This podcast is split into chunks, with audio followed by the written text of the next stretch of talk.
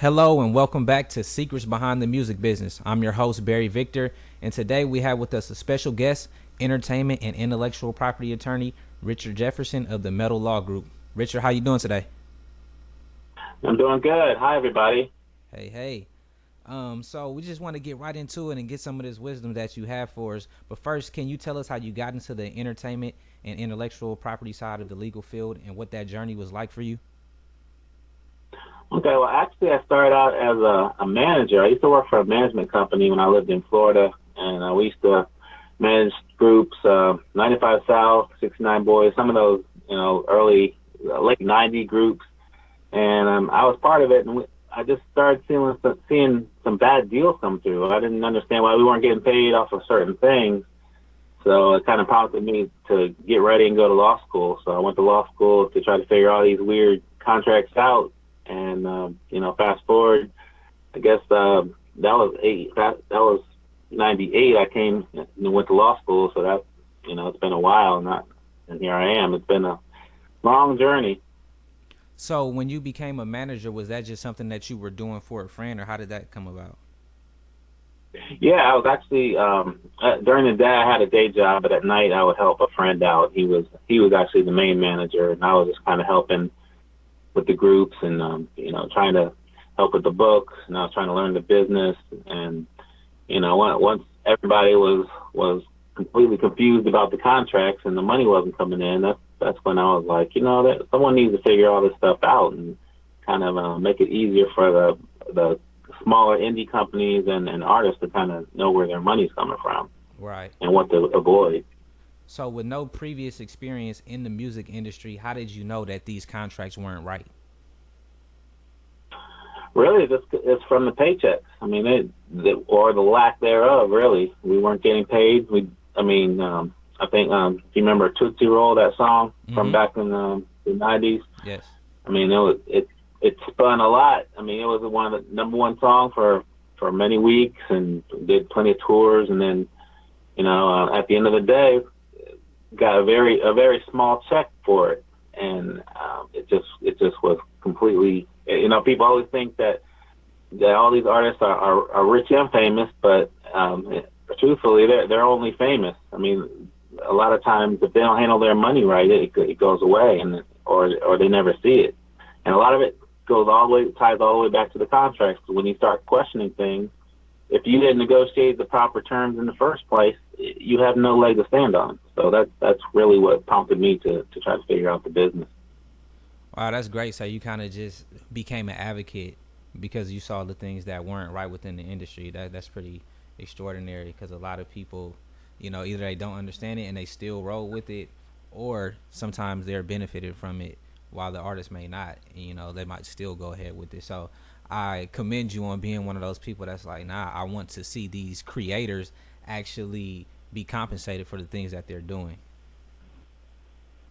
Yeah, I mean, I, I come from a creative family, so I think that that's kind of where it's bred. My my father was a, a musician, so and uh, you know, I, I was a, somewhat of a musician, so it, it kind of started from there. I think I've always been on on their side, and even now, it's not. I may not be a, an artist attorney. I'm more of a small label um, indie guy because I think that's where the business kind of meets the, the creative in, in a better way than just being just representing artists. But still, I, I always look out. I always want the artists to look out for themselves and, and get you know get what they're due. With there being such an independent scene now, do you think that there are still these type of deals going on, or has that minimized since the labels are downsizing and people are handling most of the business on their own? when you're independent, do you still run into those situations where you're not getting a lot of the money that you're owed? Yeah, well, yeah, well, now it's a different, it's, kind of a different animal. I mean, um, and, it's it's kind of similar because back then things were they, they were changing format, and a lot of the confusion or, or mystery is, is when things are changing in the industry. Back back in the '90s, things were changing from you know cassette tapes to CDs and they were treating CDs as, as like new technology, so they were they were paying less on it, and, and no one knew why, but no one knew how to justify why it, it was wrong. You know, nowadays now it's streaming. You know, this year streaming is going to overtake any kind of downloading or or sale of CDs. So that's where that's where the mystery is now. And and I mean, if you Google on the internet, that's all people, all artists talk about. Like, I don't know why I'm not getting paid very much. I'm getting streamed millions of times through these services, and um, yeah, and the industry is making more more money than ever, but it's not trickling down to the to the indie artists or the indie labels. So it's it's uh it you know it, it there's always something, and and it's kind of a you know the music industry is kind of like a game that when something's figured out, they change it, and that's what's happening right now. Right. So they're moving the goalposts. Right. Okay. So in regards to that, um, like I guess um, for streaming, something that people should be signed up with is Sound Exchange. So outside of Sound Exchange, what are some associations or organizations that you feel are mandatory for every artist to be registered with to increase the opportunity of collecting their income?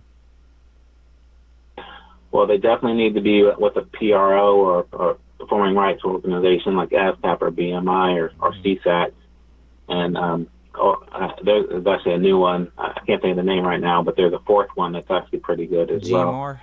Um, GMR, yeah, yeah, GMR. GMR is good. I think they're very selective on, on who they take in, but they they're very they're very much an advocate. You know, they have Pharrell and some some big artists that that they collect for. Um, sound exchange is important, definitely, and um, and aside from that, I mean, I think it's just more about you being on your business because a lot of the other money you're to be earning is, is outside of what what's earned by your music but it's more about the brand now.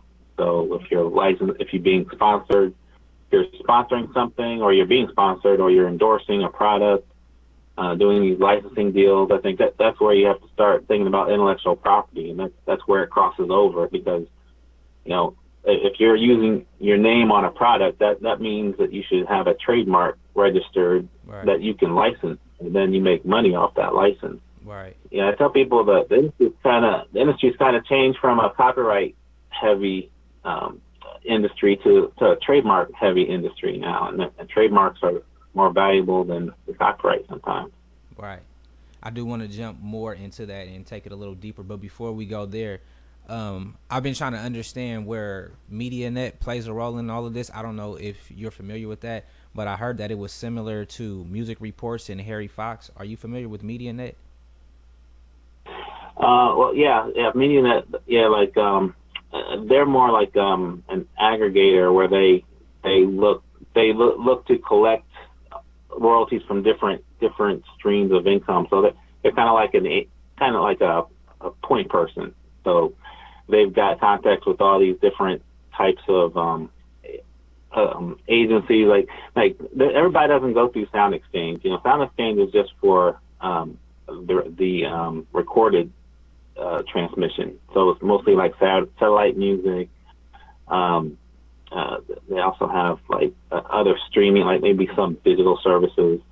But there are a lot of other other areas like um, YouTube doesn't go through Sound Exchange. That, that's something that one of these companies would do, and they and they would aggregate um, the you know that like when when you have a video and then someone plays maybe your song on top of the video right well that that ad that ad revenue share um, pays out, but that doesn't that wouldn't go to Sound Exchange. That would go to one of these companies that that associates with YouTube and, and collects on your behalf.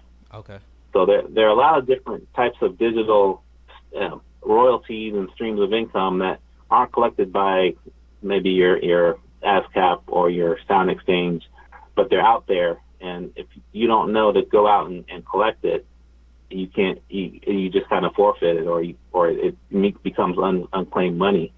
So that's why these other organizations uh, have popped up to kind of who who know where that money is and then join them and they, and they they collect it for you. Okay, so can you associate with all three of those: Harry Fox, MediaNet, and um, Music Reports? And uh, can you sign up with them as an independent artist, or do you have to be like a publisher or a label? How does it actually work? Um, I know music reports you don't have to. I mean, you can sign up directly. I'm not sure about the other two, and I'm not sure about the exclusivity part of it either. But um, yeah, I mean, the artists I know have, have all gone through music reports, and it seems like they're they're pretty good. You know, they they've always been um, pretty straight up. And I've known Music Reports since before they they even did this service. They, they used to place a lot of music in, in film and TV, and they, were pretty reputable there. So that's why I always send people that way. Got it. Got it. Okay. Now to jump back into the intellectual property side. Oh, excuse me. I'm getting a loud sound outside. Okay. Um, but so for the people who don't necessarily understand what intellectual property is, what are some of the, I don't know if the term to use is, is products or what are some of the tangible or intangible things that can be considered intellectual property for people who are entering the music business that they can actually monetize. Can you just give us some of the most basic ones? Yeah, well, for for um, I mean, the two the two main ones for music are, are copyrights and trademarks. And uh, copyrights are are anything creatively made, and and that would include music. Anything that that you create and you, you actually put it into a tangible form, uh, like a CD or or like a, a digital file. So if you're singing singing on a digital file, you've created something and and you have a, a copyright. Uh, music, there there are two copyrights. There's the the underlying composition, so the notes that you've written that you plan to sing in the recording session, that's one copyright. That that's um, lyrical copyright, and you you would do a, a PA um, copyright form for that. And once you record it, that's a second copyright. So that's the sound recording copyright or an SR. So you have two copyrights, and that's that's the main thing for people to understand. You have two separate copyrights when you have a finished um, recorded product, and each one it can generate its own income, its own royalties. If you license a, a finished song to a television uh, show and, and you want them to and they play your song while someone's watching, you know, a show, that's two different incomes. That's a, you know, that's a product, that's a, um, a, a master use license, and that's for the sound recording, and then that's a sync license for the composition. So that, that a lot of times people kind of get tripped up because there might be one license that includes uh, both copyrights, and that's not how it's supposed to work, and that that needs to be clarified. A lot of times they should be equal. So if you get a thousand dollars for for your uh, your sync license, you get a thousand dollars for the uh, master use license. Right. So that that's the, that's the short version of the of the copyright. Okay. Uh, and then you have the trademarks. So so trademarks are related to any kind of good or service that you're providing. So you can have um, a number of different trademarks. So the United States Trademark Office has divided up all goods and services across uh, the United States that are sold into 45 categories. So if uh, so, you can have a trademark in each one of those 45. Ideally, I mean that's not likely because you're not likely going to make every different type of product. But but someone like Taylor Swift has maybe like 20, 20 trademarks because one trademark's related to her sound recording, like her selling her music. Mm-hmm. One trademark is related to her selling clothing. One trademark is related to her selling, um, I don't know, um, furniture. I mean, she she has everything. So one one could be related to her uh, mobile app. I mean, th- so they're all di- instead of when people say trademark, it's not just your name; it's actually your name tied to some product or some service, and so that that can be that can, as you can, I mean, you can imagine that can be very valuable if you're if you're a, a, a well-known brand like Oprah. You know, you, you can put your name on anything and, and you can make money. So you would want to trademark in as many associated with as many products as possible. Right. Now, are there ways to, I want to say, um, to decrease the cost of that based on all of those different categories? Because through what I've researched, it's like you have to pay for each one individually. But if you're an independent artist, each one of those uh, applications is what around like 400 bucks or something. So how can somebody possibly pay for all of those or should you just wait until you're like okay now i'm going to sell socks and then now i'm going to sell pillowcases should you mm-hmm. just wait mm-hmm. or should you just put yourself out there well i would tell people that you know they, they should kind of roll it out based off of, of what they're going to be doing. I mean, if um, there's no way to really save on on the applications because each one is is um, you know it's between like we charge like uh, between twelve and fifteen hundred dollars, and it takes about a year to go through. So it's it, it's a pretty involved process. Right. But I always I always encourage artists to to start with the first two that are main. The main one is recorded music and live performance for music because you're going to be, you know, you're going to be making music and you're going to be touring. So you want to make sure that not only that you own the trademarks, but you want to, for the purpose of licensing, but you also want to make sure that you're clear enough to use that name so no one else can come around and say, oh, you got to change your name or you got to change your logo. You know, that's, that's going to cost you way more than, than applying for a trademark, trying to remarket yourself and re and rebrand yourself. When you say live recording, do you mean your, the actual name or do you mean the sound recording? When you say trademark the live recording. Um, th- there's a, a, live performance category um, with, to get a trademark. So when you're touring and someone wants to use your name uh, for a concert, uh, you you want to have rights to your name in in relation to live performances, uh, concerts. That's a separate trademark from a trademark related to selling uh, recorded music. Got you. Okay, that makes sense. So that's what, yeah, and that's and that's where a lot. I mean, I'm sure everyone's heard the story of, of people getting tripped up and having to change their names. Mm-hmm. You know, after they've been out for a while, and that and that's the basis of, of what happens. Um, I mean, an early example was, you know, Common. You know, Common used to be called Common Sense, and um, there was uh, a dispute because there was another Common Sense that was already out there. He he must not have gone through the proper channels of, of trademarking his name, and and he lost the, the right to use his name, the, the name Common Sense, so he had to change it to Common. So you know, it's it's hard to rebrand yourself. That that's that's hard. That's hard and very expensive. So when I, when people say trademarks are expensive, I'm like, well, you know, just think about what if you, what if you get into your career for a year or two and then you have to change your name. I mean, that that's going to cost you way more than just being upfront and getting your, everything in order. Yeah. So is that kind of like the first order of business that if someone's setting up their music entity, would you say go ahead and trademark your record label name and your stage name before you even go and file a LLC or a DBA or start putting your name on records. Is that the first order of business? Yeah, I think I think trademarks um, like I think trademark is probably the first order of business. A lot of times LLCs or, or formation of, of some kind of something that protects you is, is very close. I mean, a typical setup of like a label or or an artist kind of production company or, or whatever is dealing with the trademark, the an LLC, and then contracts. Like that, that's usually what what is like a startup package kind of thing. And those are all kind of equally important. It's hard to put one in front of the other, but but the you know the name is very important. I mean the name you can do like um, what's called an intent to use name, where you reserve the name. You can go through the process and um, uh, that way you kind of find out if if there is going to be a problem, and and that kind of reserves your rights. So you know when you are ready to come out, then you've already gone through that process, and you don't have to worry about it. Got it. So that that's usually what I recommend. Okay. So, what are some uh, other resources that independent artists can utilize to get legal assistance if they don't have necessarily the money to reach out to someone like yourself right now, or there are organizations that give information yeah. or give advice to those upcoming artists?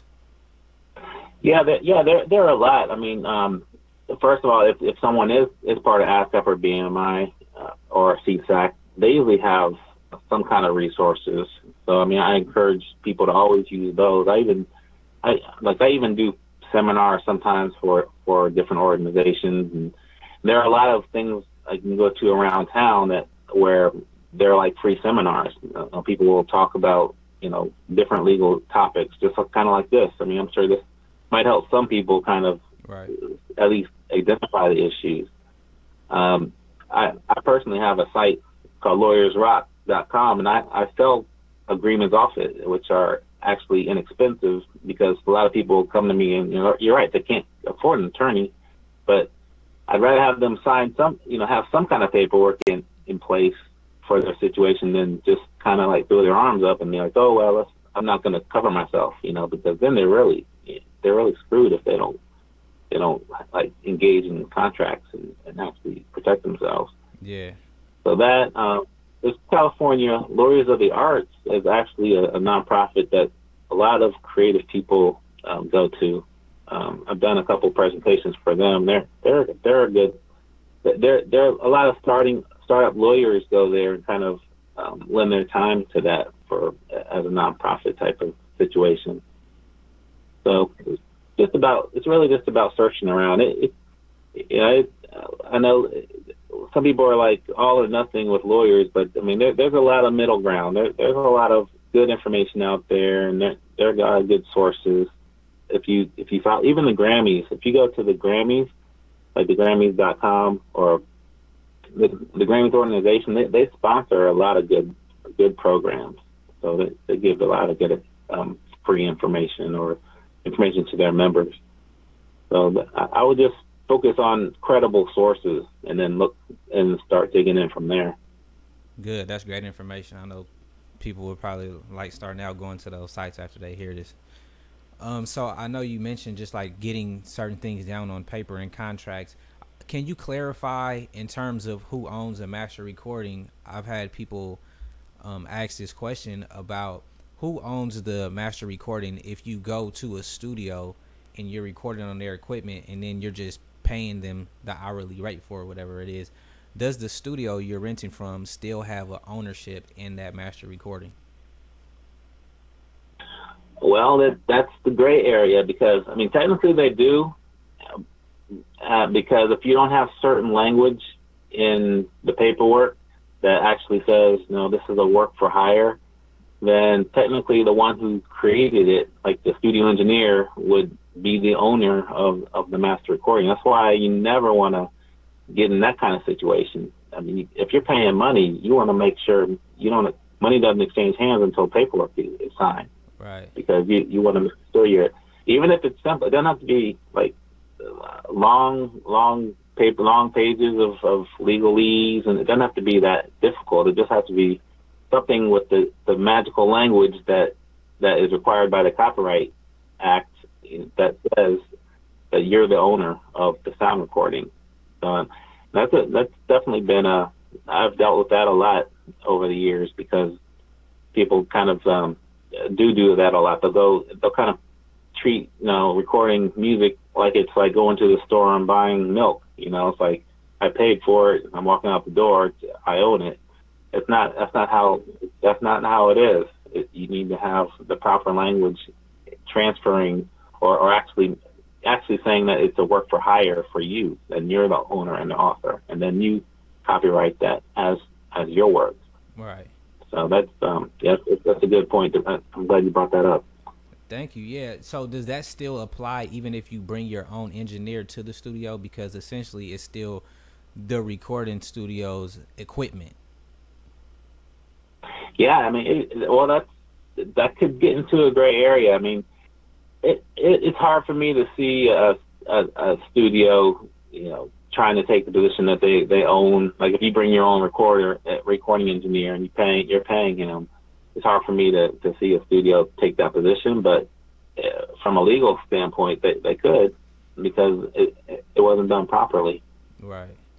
It just seems like people are just so used to going into the studios and, and recording and then leaving with the master recording and feeling like this is mine. Is, how did that become something that wasn't ever considered like okay the studios is going to try to sue me or own the masters because i don't even think this is something that's on people's mind i could see it coming up in in a different situation though because i mean sure i, think i think we all we all know that if we go in if you go and record and and then you leave and everything's good and fine with the studio then um, they're not going to make it make a, any kind of uh, waves for you. But what if you what if you went over over on the session and you and you think and they think you owed additional money versus you thinking that it's over and and you're just like I'm not going to pay that extra money or something. There's some kind of dispute, you know. Mm-hmm. then they could pull out some different legal tricks and and and kind of kind of hem you up with that. And that's I mean, if I was an attorney for the the sound recording studio, I would do that. I would say, okay, well, you, are not going to pay our money. I'm going to pull your stuff down from the internet mm. because we own it. You know, I, you know that's. I, I try to think of myself as a good lawyer, but I have to think of how to be the evil lawyer too, because I, I deal with a lot of these evil lawyers. Mm-hmm. So you kind of have to know both sides of it. Right. You know, so. Well, thank you for clarifying that. That's that's good to know. Um, so to transition a little bit, I want to know what are record labels best used for in this day and age. What's your take on that?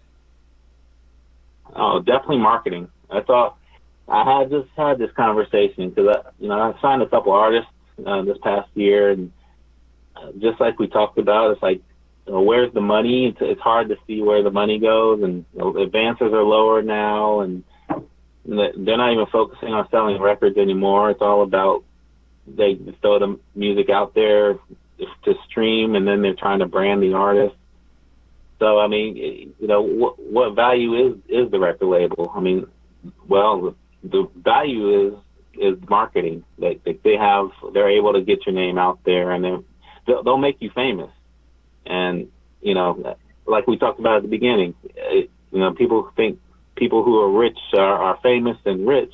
That they're not necessarily rich, even though they're famous. And and a, a label deal sometimes will make you famous, but it won't make you rich.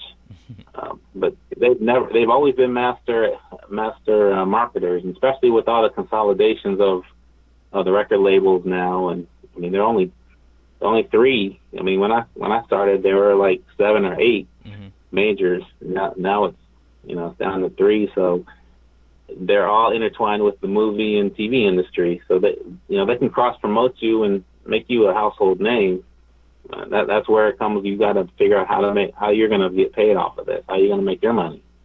So it seems like they're more like becoming entertainment companies versus solely just record companies. Yeah, definitely, definitely. You, I mean, and you know, there are different levels. There are the majors and there are the mid majors, even the, the middle companies that do the same thing. They're all entertainment companies at, at different levels, mm-hmm. and they're all they're all trying to cross market. But but they're you know, their their goals are, are to make you a household name so they can put you on a product and somebody will see them like, oh, I know him. You know, I want to be, I want something that says Ty Dolla Sign on it, or you know, something somebody who's known. That's kind of how they they operate. Got it. So, under what circumstances, if you do, would you advise an artist to sign a 360 deal? I honestly, and I've had this conversation with the artist. I honestly don't believe in those deals, but uh, it's gonna it's gonna be a, a, a balance. It's gonna have to be a balance because if you can, if if I have a, a successful indie artist who's offered a 360 deal, I mean, we're gonna have to within that 360 deal, if, we're gonna have to carve out some things that that artist has already accomplished and kind of and, and kind of keep on their own before I would I would suggest going for a 360 deal. 360 deals, that's all they're offering now, and, and for new artists, they, they really don't have a choice. That, that that's all they're that's all they're. It's either that or nothing, pretty much. Mm-hmm. You know, for an established artist, they they kind of have a choice because I really think, like we just said, talked about what the what their what their purpose is. A major will make you make you famous, but you may make more money as an independent artist. You right. just won't be as known. Right. So it, it, it depends on, on what that artist wants to be. If they want to be famous, then you know they can go. And I had a couple of artists this past year who just wanted to be famous. They just wanted to be on a major. I mean, that that was their their lifelong dream. They weren't looking to be to be you know trying to hustle and and be a rich indie artist. So that's you know that's probably the best answer I can give because okay. I'm kind of against those. When those when those came out, I really I was so against I was really against those provisions and, and those contracts. And they they turned out to be the main thing that you negotiate now in, in, in major deals is because that's where the money is and everything outside of the recording money. So it, it, it um, you know, some any attorney who's been around for a while, it, it probably has a bad taste in their mouth with from the 360 deal. Yeah. So, what does a typical deal look like for, let's, say, a very, very talented artist, but they have no track record? When they get signed to a major label, what typically will they be giving up? Um, well, I mean, first of all, the major label's gonna want everything, everything under the sun. I mean, that's that's how the first draft will come over. They want they want to just basically own you, everything. I mean, they want to own your social media. They want to own your your your web presence. They want to own own your touring. They want to own any branding you might do, any any ventures you might do in acting and or anything else. It, it's just going to come over totally. Just give us everything, and we'll give you a little money. That's that's the first that's the first deal. So from there, that's where you negotiate. I mean, you have to figure out what to carve out and what to, what what to kind of um, give and take on, and how what money try to get the money up. Um, so I mean that that's that's all part of the the whole negotiation. But I mean even even with labels though, that there's a threshold before they're even interested. I mean, you're going to have to have some kind of success on social media or or with some fan of some fan base that you're bringing uh, before they're going to even offer you a deal. So that's um, that's what's changed a little bit over the over the years. There's less development. Now, when you say they want to they want to own your social media, is that considered your intellectual property as well? Yes, yes. Social media is um, uh, it's um, technically it's called like intangible assets. Um, okay. And intangible assets are kind of out. Intellectual property is like a subset of intangible assets, and intangible assets are things like your social media and um, maybe contracts that, that you're you've signed things that you can't really put your hands on as far as like it's not like real property like you know like a, a building or anything but it's it's property that's that's valuable. Right. And hard to hard to so that's they're, they're going to want everything like that. Because basically they want to take you and, and they want to brand you and they want to do it in the way that they want to in their in the way that they like to brand their artists mm-hmm. now are the labels very aggressive in retaining those rights from you like say you go into a situation and you've already handled all the legal paperwork like you signed yourself to your own label you have your own publishing company you own your trademarks and your copyrights and then the label is interested um, do you play hardball with them or are they most likely still going to want to get those rights from you? Um, depends on the label i think. Um, you know there are different types of label deals too. I mean there's there's the all all out label deal for that new artist who, who doesn't have a lot, and then then the situation you're talking about where you you you've kind of got everything together, and the the label just going to come through and maybe distribute you or or just um, market and promote you. So that those deals look a little bit different. You you, you have a little. It, it's all about negotiating leverage. I mean, you, you have more leverage to kind of push back on a label um, with that second that second scenario. Okay. So, as an attorney with access to record executives, do you make it a part of your career to shop artists that you find are talented? Um, not anymore. I used to do it when I was young, uh, probably um, back when the industry was more open to that. It's it's a little more closed now. All the A and R's and all the all the execs, they're just heavily looking at social media these days. I mean, even if I have like the best artist in the world, the the second the first question they're going to ask me is what what's their following, you know, and that's that's going to make a bigger decision than for them than than who's bringing it to them because they're not as focused on. I hate to say it, they're not as focused on quality as they are with success. I mean, it, it it's true though. I mean, it's true. It, yeah, I'm sure you. I'm sure you shook your head a couple times when you heard the song on the radio. Like, how did that guy get on there? You right. know, but you look at you look at his YouTube and he's got like five million uh, you know plays on his YouTube videos, and you're just like, okay, well, that's how he got on there. You know, he, mm-hmm. five million people wanted to see him, so uh, a label's going to be interested to try to get him to five million more people. Mm-hmm. Okay. So my next question is, when pursuing a music career, what are some of the first things that you should be doing? Okay, well, um, uh, we did talk about the name thing. I think name is is very important to lock down your name.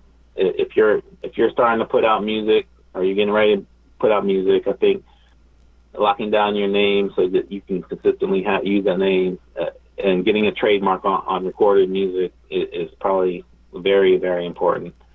Um, second thing is is um, really starting to build the buzz with social media. Uh, that's just I can't emphasize that enough because that's that, that's what every executive. I don't care. I, I work in I work with different different areas of entertainment. Um, you know, television, film, uh, digital, uh, music. Every executive always looks towards the social media before they want any artist, any music, any television show. You know, they want to see the social media of the the characters on the show. Everything's social media driven. So that that's just something you need to artists need to really focus on. Get the Twitter up, get the Instagram up, get those numbers, the legit numbers up too. You can tell when they're fake. I can even yeah. I can tell when they're fake. Yeah. Is that something that the label does? Do they track that stuff before yeah. they consider? Does the label usually go in and try to track the bots? No, yeah, yeah, yeah. You can. I mean, you can tell. I mean, I understand it's kind of a if you mix it and you can attract other people just because you got bigger numbers. You just gotta you, you can't have a, a million fake Twitter followers and try to go out and shop a deal. It's not gonna happen. Right. But um, yeah, that and then oh, good. I was just gonna say it, it doesn't make sense anyway because I feel like why have a million followers and then you go and do a show and only five people come. So I think it's better to kind of just yeah, go out yeah. as who you naturally are. If you can bring 150 people out, then that's great, and people can gauge you by where you are at that point, not where you're trying to perceive yourself to be at. Yeah, I agree. I totally agree. And let's see, a, a third thing, and I, I always like to give three things when I when I say something. It because that kind of helps. Uh, a third thing, I think artists need to understand that it is still a grind. I mean, you got to get out there, you got to perform, got to meet people. Uh, I can't tell you how many times artists have met, have come to me and said, you know, I met so and so at this club on Thursday night, you know, totally obscure. I was, you know, there were 10 people in the room, but one turned out to be, you know, an exec and, and they really liked me. I mean, you just never know where that, where the, where it's going to happen, where the magic's going to happen or where somebody who knows somebody is gonna see you. So, right. so uh, it's still a grind. You, you gotta you gotta go to L. I mean, you still need to go to one of those the major music cities and do the circuit. I mean, you're in L.A. You, you know, do do the Troubadour, do do all all the the Roxy. You do you do all those all those places, and you, you know you you just got to increase your your buzz. How often do you think that A&Rs or other record executives are out there still in the clubs? Searching for artists, or just even hanging I think out? a lot of it. I mean, the, yeah, I think um, you know. I, I think it's the younger. It's not the the major A and R's aren't going to be out there. They're going to have their their younger. Um, I used to be in the A and R, but I, I used to love it because you know, ooh, I get to go listen to music. But that, you know, that's when you're younger. That, that's where the older A and R send the young kids to to kind of like see what what's hot. So even if you you're playing, you just see some some young 20 20 somethings out there. You know, don't don't take take it for granted that like they're nobodies. Sometimes even their their interns or they're they're just entry level A and R assistants, but that's where it starts. You know, if they like you, then that goes moves to the next level, and they, they take it back to their boss. So they, they're out there. It's definitely there's def, there's always people out there looking looking at this thing, and then it always ties back to like they may not go to something unless it's uh, an artist who has a, a great social media following too. So that's that's where that might start. They they might look at you look you up first, and then they're like, oh, okay, let me go see this person live and see if it translates to what I see on the video. Mm-hmm. And um, you know, so it, it's a lot of work. Being an artist is, or an indie label, it, it's a lot of work, but it's fun work.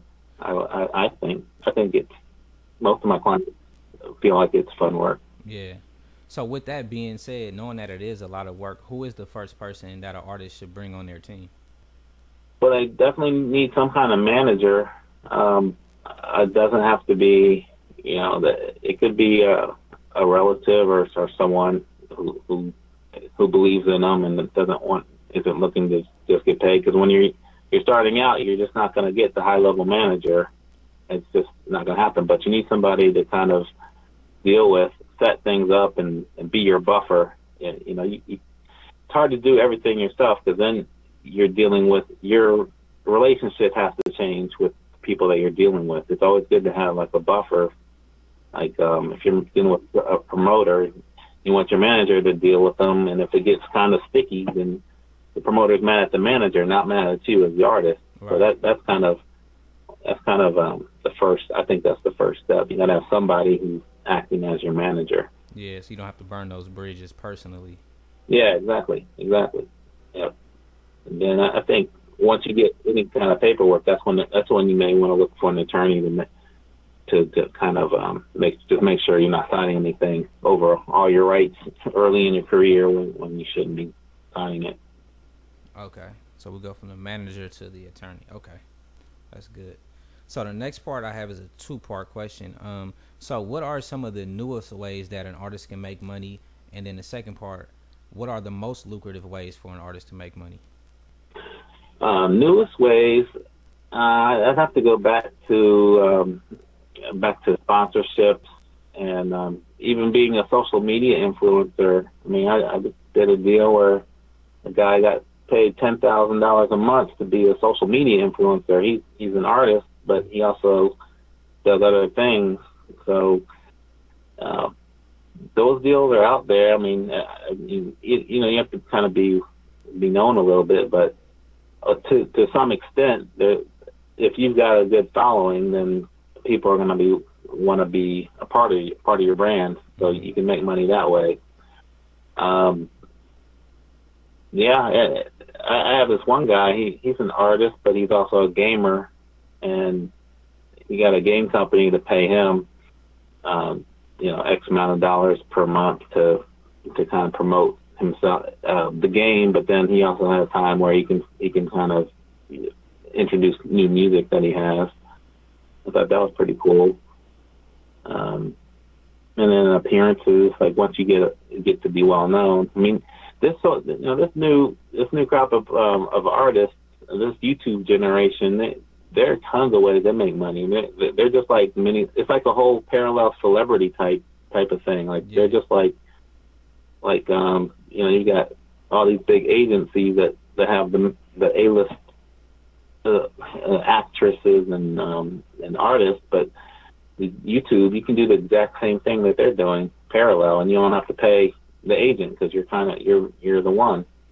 So um, I think that the sky's the limit. You you can sponsor products, you can you can do jingles for you know for stores, you can you know do um, you know um, Christmas songs. I mean, all, there are all kinds of things that that you can that artists can do to, to make money.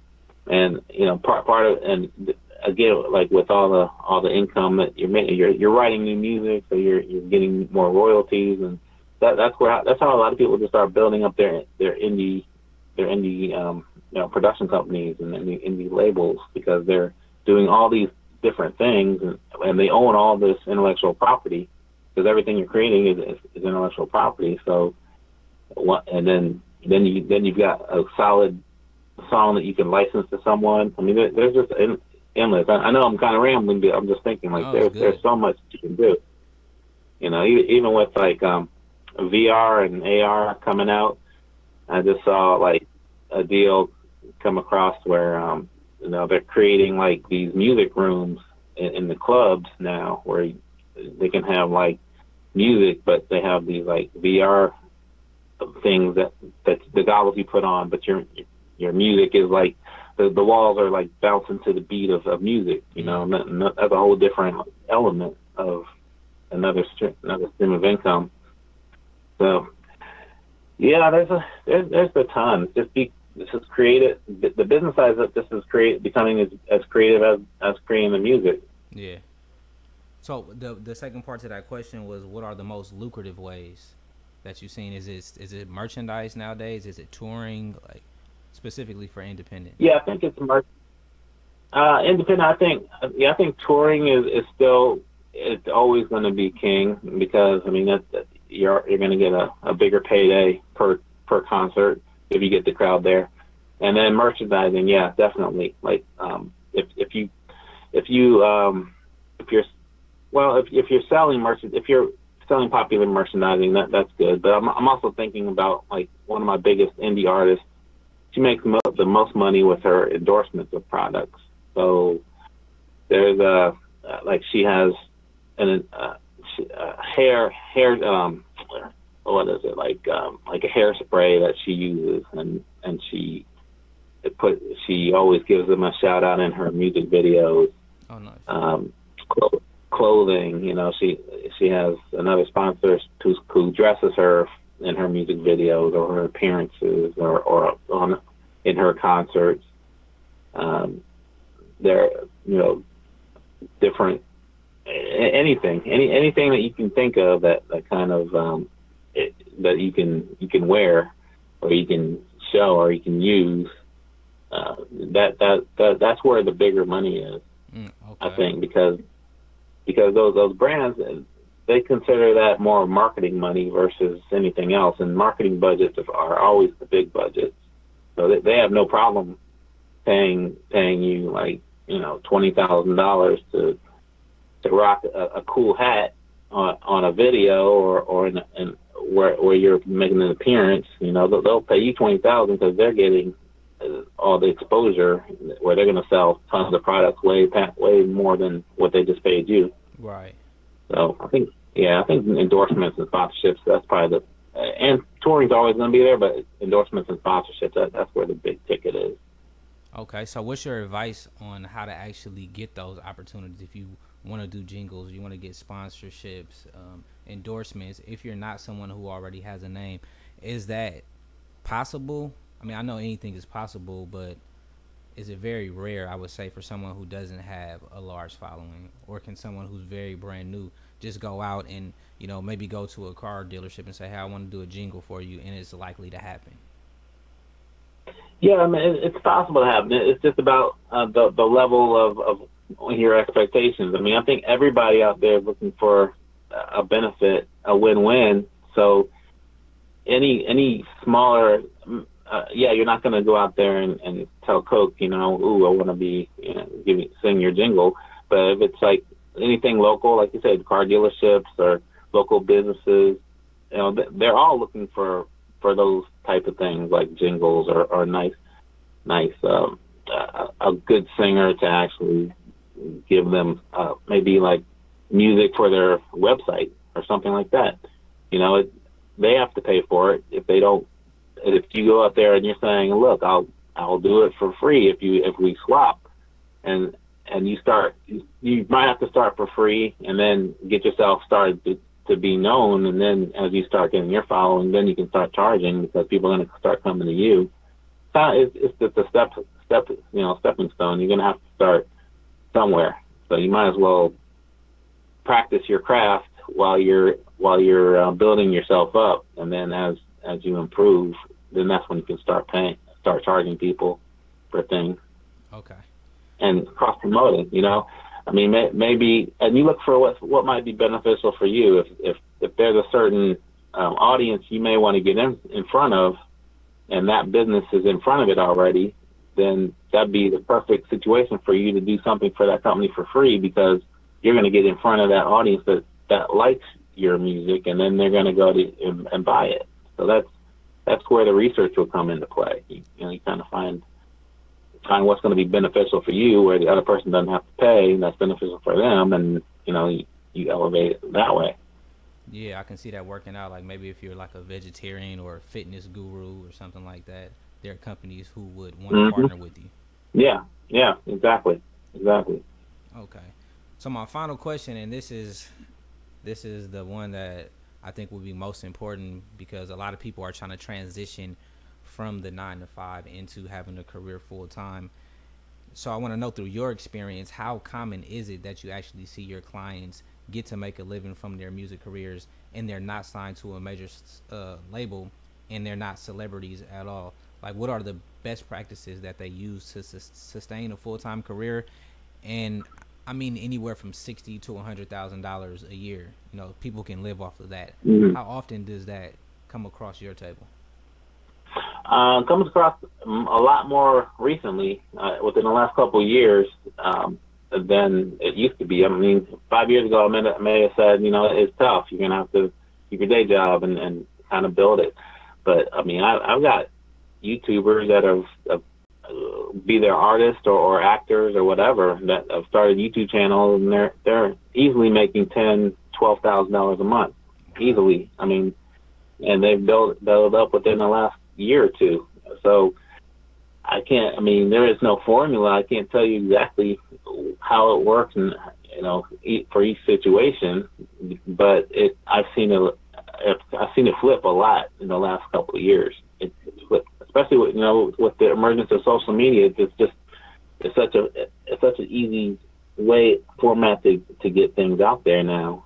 So if you if you're an excellent singer, I've got this amazing indie indie artist, and she started probably four or five years ago, I would say, and she's you know she struggled the first couple of years because she was just doing the nine to five plus then trying to build a career, but then once she like after I can't remember what which platform. I think it was. I think she just start. She started like a YouTube channel, and then she started getting hit, and then she started getting uh, people who wanted to endorse her and, and, and put their products with her, and then and make appearances. And, and I mean, she she's. I'm sure she's making at least six figures right now. Yeah, she's definitely making six figures now, and that's you know, really that's mostly in in the last two or three years. So it, it's doable. It's definitely doable right now. Uh, I wouldn't I wouldn't want anyone to to have uh, just quit their job and, and, and jump into it. I mean, you still have to transition, but mm-hmm. it, it's doable. Yeah, I mean that's very inspiring because it it seems like nowadays maybe it it is more of a reality that you can make this happen full time versus when only the major labels were giving people opportunities. So it actually seems like it kind of flipped. Yeah, and I think a lot of people need to think outside the box of music because it's just not. If you go to like uh, like vid, you ever heard of heard of VidCon? Yes. It's like a conference for YouTubers. Mm-hmm. I mean, a lot of those YouTubers are, are musicians, and and you'll meet a lot a lot of successful people at, at those things. It, you got to think outside the box of the music industry because that's not it, it would be tough for you to to make a, a lot of money just thinking music. You gotta you gotta expand your horizons and you know think more more more uh, entertainment. Just like like I, like we were talking about with how the company's expanded to entertainment. You got to expand your mindset to, to be an entertainer, not just a musician. Right. Well, we we've covered a whole lot. I'm I'm excited to be able to release this episode, but I do want to know are there certain things that you want to share that you feel are very important that maybe I didn't ask you? Um, I think we touched a, a lot on it, but uh, I think I think at, at the end, I think I think it's just about all about inspiration. I mean, and and motivation. Uh, a lot of people uh, just see certain.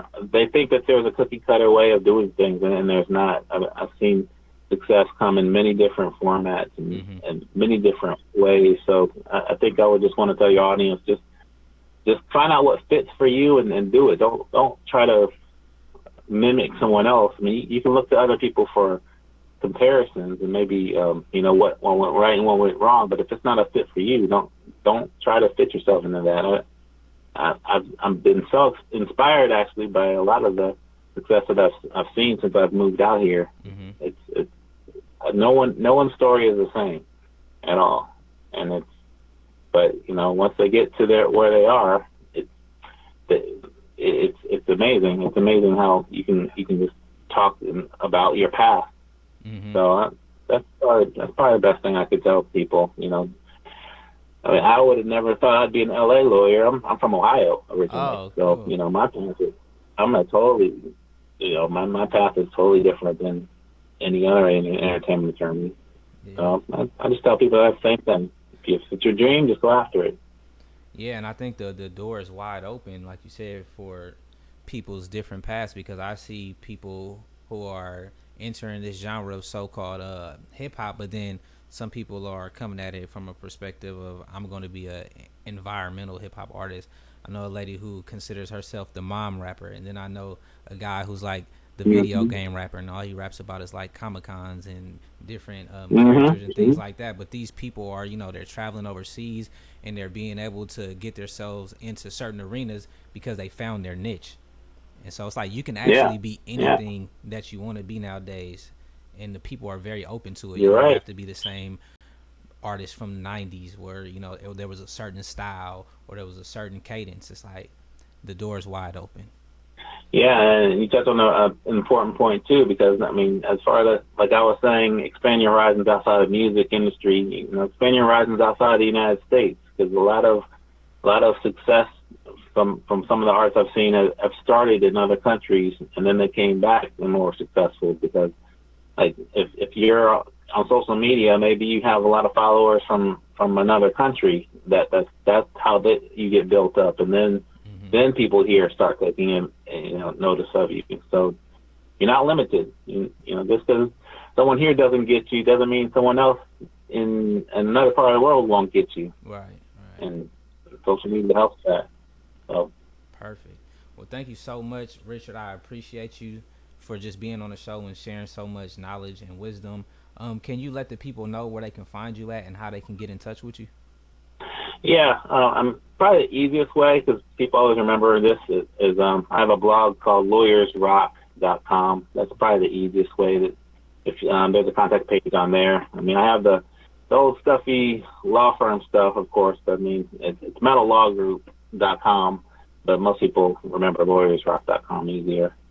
And yeah, just uh, um, my email's on there, and, and I also share information there about different topics and occasionally, and it happens in, in the entertainment industry. Perfect. Well, I'll be sure to leave that link when we put up the episode and leave the description. So thank you again. It was it was a pleasure having you, and I hope to talk to you again soon, sometimes in the future, because things are changing all the time. So I know you'll have some new information. Okay. All right. Have okay. a good one. Sounds good. Thanks, Rich. Bye. Okay, you too.